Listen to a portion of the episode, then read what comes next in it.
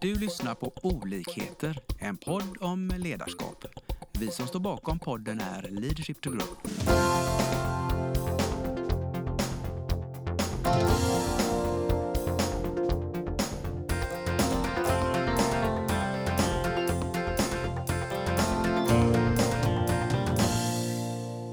Hej och välkomna till ytterligare ett avsnitt i vår poddserie. Idag är det jag, Mats Andersson, som sitter här och eh, med mig har jag min goa kollega Lars Engström. Hej Lars! Hejsan hejsan! Vad tycker du vi ska prata om idag? Idag har vi ett spännande ämne som vi har kuckelurat lite kring som vi kallar det, det ledarskap på högsta nivån. Det är lite utmanande. Högsta nivån, det är typiskt dig. Du ska alltid vara bäst, värst, högst upp. Ja, det har jag inte sagt, men, men det triggar mig att, att nå peak performance, så ja, kan vi säga. Ja. Jo, jag vet det. Både från idrottsvärlden och i yrkesvärlden eh, så vet jag att du är triggad av det. Mm. Men okej, okay, ledarskap på högsta nivån säger du. Mm. Har du lust att utveckla vad du menar med ledarskap på högsta nivån? Egentligen har jag ju då en, en sån här gammal eh, bok som är en favorit. En gammal bok som heter... Gammal bok? Ja, den, den är från eh, jag tror till och med 80-talet, någonting sånt. Det är typiskt då alla ledarskapsböcker ja, ja. skrevs, 80-90-talet. Men den är fortfarande väldigt aktuell och eh, finns väldigt mycket bra att hämta i den. Och sen har den också, tycker jag, en lite annorlunda ingång, en ganska tråkig ingång som mynnar ut i en positiv mänsklig utgång kan man säga. Ja, nu tycker jag att du kittlar mig och håller mig på sträckbänken mm, och inte minst lyssnarna. Mm. Lägg av! Ja. Vad menar du? Yes. Vad är nej, det för bok? Nej, men min, min bakgrund är ju då, jag har ju läst ekonomi mycket och jobbat eh, i mitt tidigare yrkesliv med eh, ekonomistyrning styrning och controlling. Och då var ju det här en sån här bok som var väldigt eh, i ropet utifrån det ekonomiska innehållet. Mm. Eh, och idag är det ju min favoritbok utifrån ledarskap och det humana så att säga. Så att den, har, den, har, den har en vändning som är väldigt intressant. För att, eh, en bok med två dimensioner. Ja. Eh, och grunden till boken är egentligen en, en, ett stort, stort forskningsprojekt med många, många företag eh, som eh, Jim Collins, alltså inte han, inte han som man kan få en drink på fredagskvällarna. Utan den, inte den Collins. Inte den Collins. Det är Tom Collins. Ja, utan det här är Jim då som förmodligen eh, är mer seriös i alla fall i den här aspekten. Men han, han, han, han genomförde ett väldigt stort forskningsprojekt. Och syftet, i alla fall ett av syftena som, som han hade med, med, med det här, det var att hitta bra sätt att placera eh, människors pension, pensionssparande och pensionsfonder. Så, att, de, ja, så att det var en liksom, ren ekonomisk ingång. Hur, hur kan man liksom placera människors pensionssparande på ett, på ett säkert men ändå ett bra sätt med bra avkastning. Och målet var ju då att slå indexet givetvis. Så, att det, det. Blev, så att det inte var inte fråga om att placera i obligationer eller någonting säkert utan det skulle vara bättre avkastning än snittet i indexet. Aha. Det var ju idén då. Och, och, samtidigt får man inte då spela bort människors eh, alltså gamla för mycket med ja. människors pensioner. Det vore ju tråkigt om det går jättebra ända till två år innan pensionen ska tas ut. Så, så tog det slut för där gick 15 företag i, i korgen i konkurs. Just det. Så att det, och det krävdes då ganska mycket studier och teser kring hur, hur ska man hitta de här bolagen som, som ger bättre avkastning än, än snittet på, på börsen.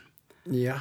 Och det här finns alltså då på något sätt paketerat i ja. en bok säger du? Ja, det finns en bok och den heter ju då Good to Great. Eh, så att, och det som, en ingångstes var ju då att man skulle titta på bolag som man fann i stora då ekonomiska tidskrifter på första sidan, typ Newsweek och de här Fortune. Och de, det var amerikanskt då. Så att, mm. För det var ju då ofta, är fortfarande idag tänker jag, ganska ofta en bild på en någon form av ledare som har gjort en fantastisk turnaround på ett bolag och på några få, få år vänt det här bolaget från dystra siffror till fantastisk omsättning och ett väldigt bra resultat. Och de höjdes ju då till skyarna givetvis och mm. blev förebilder. Och, och, jag tror du känner igen, även i Sverige finns det ju sådana eh, succéexempel på företag som har gått väldigt, väldigt bra. Mm. Så det var ingången att de, de måste vi ju kunna hitta och följa och investera i. Med andra ord bra företag. Ja. Är det det som är good? Ja, det är good. Ja. Precis. Och, eh, och så gjorde man detta och eh, det var ju mycket riktigt så att eh, de hade ju, de här Fortune-bolagen hade ju slagit index. Ja.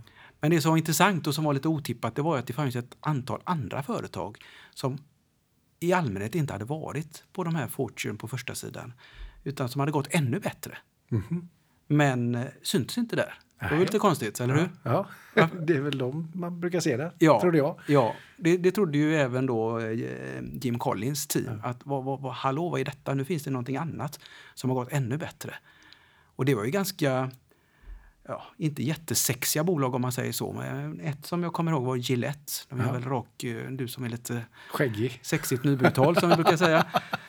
Eh, gör ju rakutrustning och så vidare. In, inte, inte någon revolutionerande, eh, nydanande teknisk produkt, men utan den finns där och den fyller ett behov och den matar på år ut och år in. Och de var ett sånt företag, exempelvis. Som alltså har gått bättre än genomsnittet. Ja, och aldrig varit på första sidan. eh, I Liksom princip. flyger under radarn på Ja, vis. ja, och det här var ju lite intressant. Och vad var det som särskilde? Och det var inte bara Gillette, det var ju flera bolag eh, som var i den kategorin. Och de var ju extremt intressanta. Och, och då började man titta på både de här som var synliga och fanns i statistiken, men de här som var ännu bättre också. Så tittar man på olika kategorier på de här bolagen och kom fram till en del eh, ut, ja, utmärkande drag. Ja. Och det som blir twisten nu då, från att titta på det här ur ekonomiskt perspektiv till att titta på det ur ett eh, ledarskapsperspektiv och ett mänskligt perspektiv, det var ju att det var en ganska stor skillnad på ledarskapet i de här bolagen. Aha, right. Så det var, det var liksom inte det de forskade på utan det blev en, en konsekvens av deras... Ja, en spin-off, eh, En lite spin-off. grann, en, en oväntad spin-off. Ja, för att, konsekvens eh, var väl kanske fel ord att använda. Ja. Eh, så att de här good-företagen hade man väl koll på att de skulle man hitta. Ja. Men när man hittar de här great-bolagen var ju mer en bonusgrej så som jag, eh, det är min fria tolkning. Ja. Eh, och ledarskapet skilde ju sig åt. Bägge, bägge de här eh, företagen, good och good to, good to great-företagen, hade ju ett bra ledarskap. Ett, ett, eh, som var, var värdefullt att titta på. ja. Men det som skilde sig då från de som var allra, allra bäst, alltså ledarskap på högsta nivån, det var ju att de här, eh, till exempel Gillette, då, det var ganska anonyma ledare. Okej.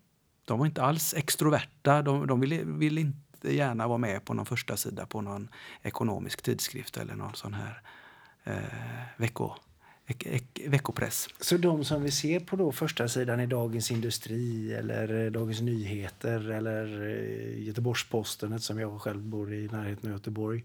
Jag menar att det, det är inte nödvändigtvis de som är de bästa ledarna utan det kan mycket väl vara de som flyger under radarn Precis. och inte alls Precis. är så synliga.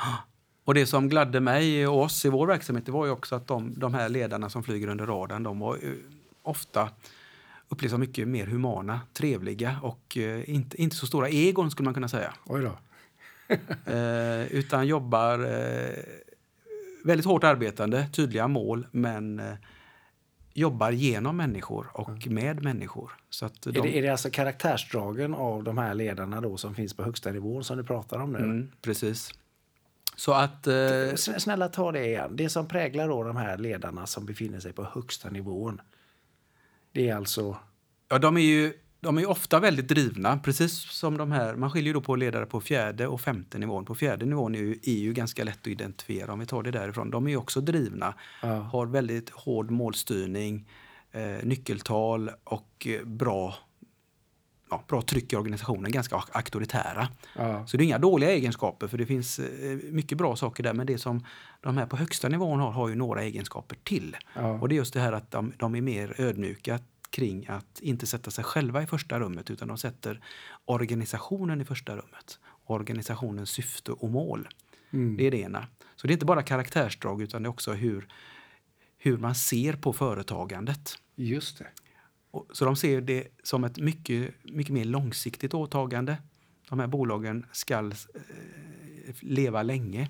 Och därför är det också väldigt viktigt att se till att det som byggs upp bibehålls över tid. Ja. Så även när de här ledarna tvingas eh, sluta på grund av ålder eller annat så, så är de väldigt, väldigt noga med att lämna över till kronprinsessor och kronprinsar så de kan föra vidare det här. Okej, så det finns ett medvetet Ja. tänk runt successionsordning Absolut. i, i de här bolagen? Absolut. Ja. Just det. Och, och där ligger även då den här ego. Det är inte sån egocentrering utan det är väldigt mycket att eh, vi bygger det här framåt för bolagets bästa. Och det, det här är ju lite intressant och tycker jag också lite hoppfullt att, att det, på ett sätt är det här mycket mer mänskligt än att driva de här level 4-ledarna som driver väldigt hårt men som ofta då kan, om man mäter det, för det, var ju det som hände då att när man mäter efter kanske fem år när de haft den här eh, piken Mm. så har de några år med lite sämre tillväxt och kanske till och med avskedande och så vidare. För då, då har ju de här slutat, de här som var på första sidan. Och sen så blir det ett glapp eller ett hål. Och det kan till och med vara så att de, de eh, ibland uttalar sig lite skadeglatt då att ja men det är ju så länge jag var med så gick det ju bra men nu, Mm. nu går det inte så bra längre. Ja. Och, och igen den här egofixeringen kontra långsiktigheten. Och det gör ju givetvis att de, de level 4-företagen, de, det blir en hackig utveckling av resultat och lönsamhet. Just det. Du, jag bara tänker direkt här på, på Steve Jobs Ja. och Apple. Ja, Det var ju många som tänkte att när han nu försvinner så går det här företaget i putten för allt bygger på honom. mm. Men, men eh, Apple har väl inte precis försvunnit? inte riktigt. Inte riktigt. Nej, de hade ju tuffa år i och för sig ett tag där och, och innan det vände men eh, när han gick tillbaks, så jag tror han köpte tillbaks Apple för en dollar eller något sånt där. Ja, men, men jag tänker ett, ett skede efter det. Mm, absolut. Det, det var ju när de puttade ut honom, men sen så kom han ju tillbaka och det blev ju ordning och reda och väldigt bra. Mm, Men sen så blev han ju sjuk och så blev han sjuk på riktigt. mm, Och så drog han sig tillbaka från vd-rollen och tog ett styrelsearbete. precis. Och så gick han ju bort. Ja. Och det gick ju rätt fort. Mm. Men där upplever i alla fall jag, så får du rätta mig om jag har fel, att det var inget glapp utan det, det fortsatte väldigt Det fortsätter, fint precis. precis. Så att här, där har man ju då löst någon form av succession med starka ledare som har jobbat vidare. Så, att, eh, så jag tror vi att snegla på det att liksom en långsiktighet, en, en uthållighet och en, en flera nyckelpersoner som driver det vidare. Just det, så det handlar absolut inte om en person. Nej, utan det, det är laget, teamet och ett, ett, eh, ett ledarskap då som präglas av förvisso hårt arbete men även då inkludering och eh, ja, långsiktigheten tror jag är, är väldigt viktig i detta. Det, det låter ju som ett väldigt prestigelöst ledarskap, eh, det du målar upp här. Precis. Det är det också. Det är där det blir liksom, det är inte jag som är viktigt i det eller, eller eh, chefen utan det är hela organisationen. Våra man är, gemensamma ja, resultat. och man är väldigt noga med att lyfta varandra. Och eh, ja, har, har ofta vad man kan se, en, ett annat företag som poppar upp i de här studierna det är ju Toyota Ja, just det. som, som också är ett föredöme där, där, där man, man också är väldigt noga med att eh, se till att man har en intern karriär så att säga. Det är långsiktigt där man, man kan jobba sig uppåt inom bolaget kanske hela sin livstid egentligen Mm. och, och få mer och mer eh, utmanande roller som ledare. Mm. Och där vä- värderingarna och känslan för företaget, stoltheten, ligger i botten. Så att det, det, det är väldigt spännande när man ser på det här för det är en lite andra perspektiv än det vi kanske ser när vi läser dagspress och annat, vad som är framgång. Ja. Men hur, hur medveten skulle man kunna göra sig själv om detta?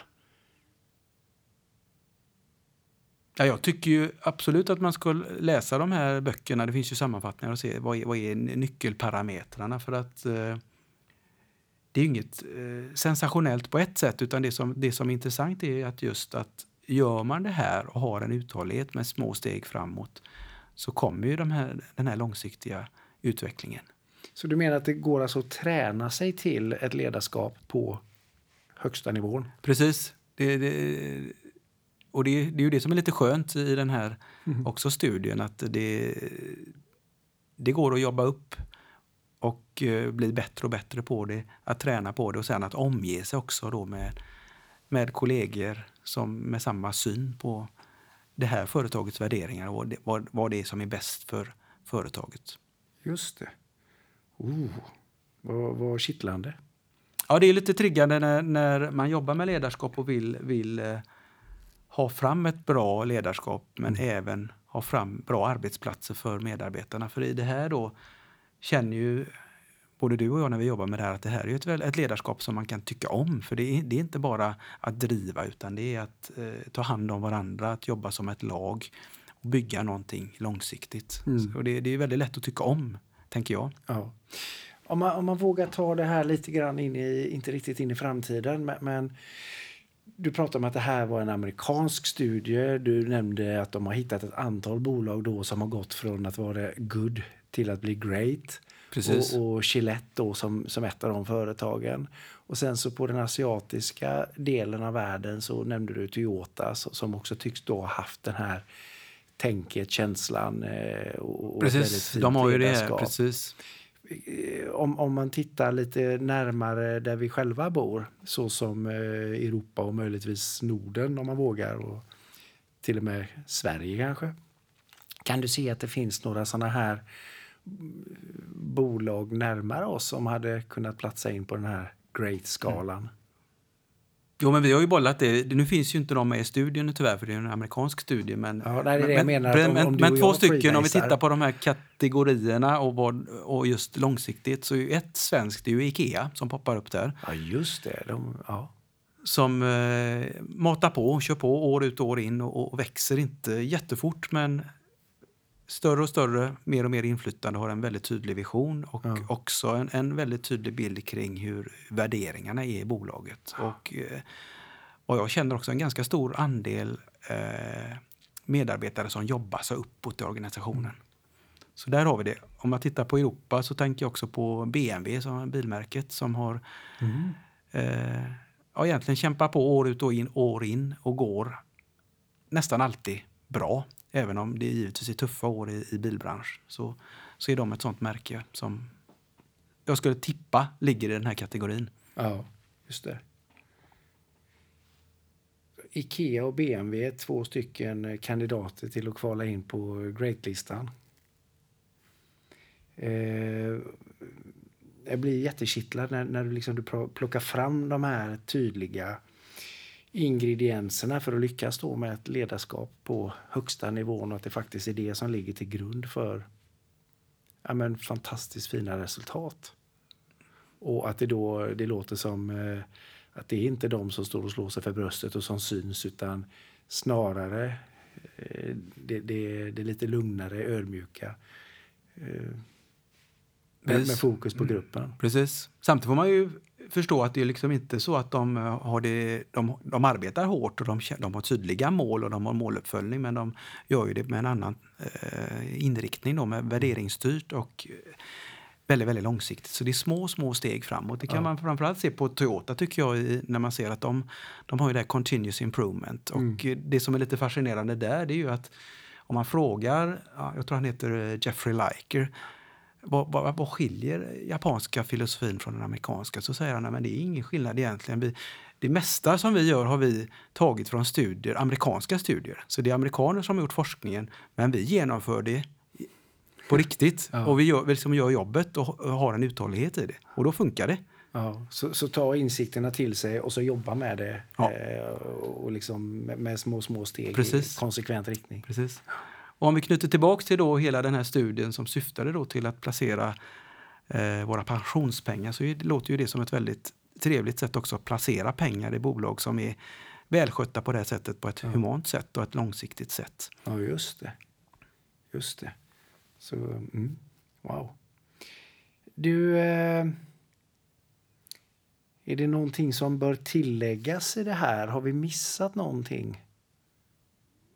Jag tror vi har täckt in det mesta. Jag, jag hoppas mer att vi kan utmana våra lyssnare att, att uh, ta till sig den här filosofin och tro på att små steg framåt med, med ett inkluderande ledarskap mm. uh, det är det som är det bästa. Och, mm. och, inte kanske också lite utmana de här snabba klippens, kvartalsekonomins bolag att det är inte den bästa vägen. Det finns mm. bättre sätt som förmodligen också människor mår bättre i. Just det.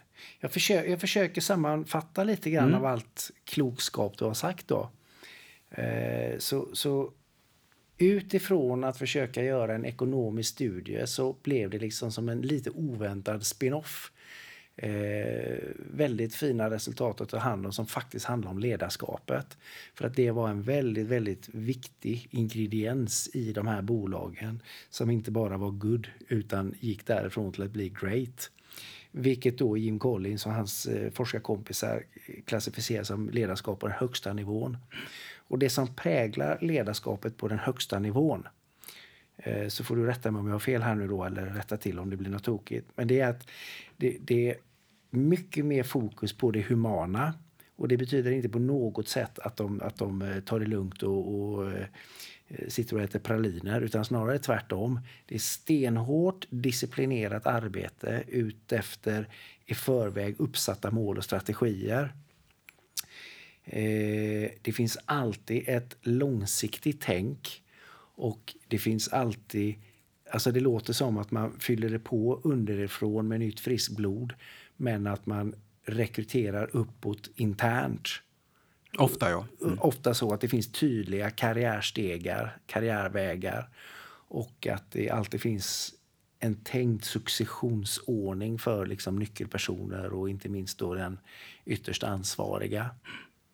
Är det, är det någorlunda det, jag tycker det är jättebra. Och, och, och, mycket fokus på våra gemensamma resultat, alltså oegoistiskt. Mm. Det, är liksom, det, det, det, är inte mig det handlar om, det är inte att jag står på första sidan utan det här är ett resultat av att vi ihop vi, precis. Har, har eh, hittat en gemensam inre drivkraft som vi jobbar mot. Topp. Nej, men det, det sammanfattar det väldigt bra. Så att, eh, vi vill uppmana alla att, att snegla gärna på de här. Det finns ju poddar om det här också och litteratur. Att, att, eh, och det som jag tycker är befriande också, det är ju att det, det går att träna upp det här. Det är inte så att det är en eh, ledarskap man föds med, utan du kan successivt träna upp den här förmågan och i, tillsammans med andra i, i grupper inom bolaget så kan man växa. Just det, precis. Då hör ni alla lyssnare. Eh, jag hoppas att ni tar Lars Engströms eh, uppmaning och utmaning att eh, gå lite mer in på djupet i, i de här olika möjligheterna som uppenbarligen finns där. Och eh, starta er resa, eller fortsätta den, mot eh, ledarskapet på högsta nivån. Så får vi tacka er så jättemycket för att ni har varit med oss och eh, håll ut. Snart kommer ytterligare ett avsnitt. Hej då! Hej! Vi hoppas att vi har väckt tankar om hur du kan utveckla och stärka ditt personliga ledarskap. Följ oss gärna på våra sociala medier där vi heter Leadership to Grow. Om du vill ha mer inspiration och verktyg, gå in på vår hemsida leadershiptogrow.com. Tack för att du lyssnar.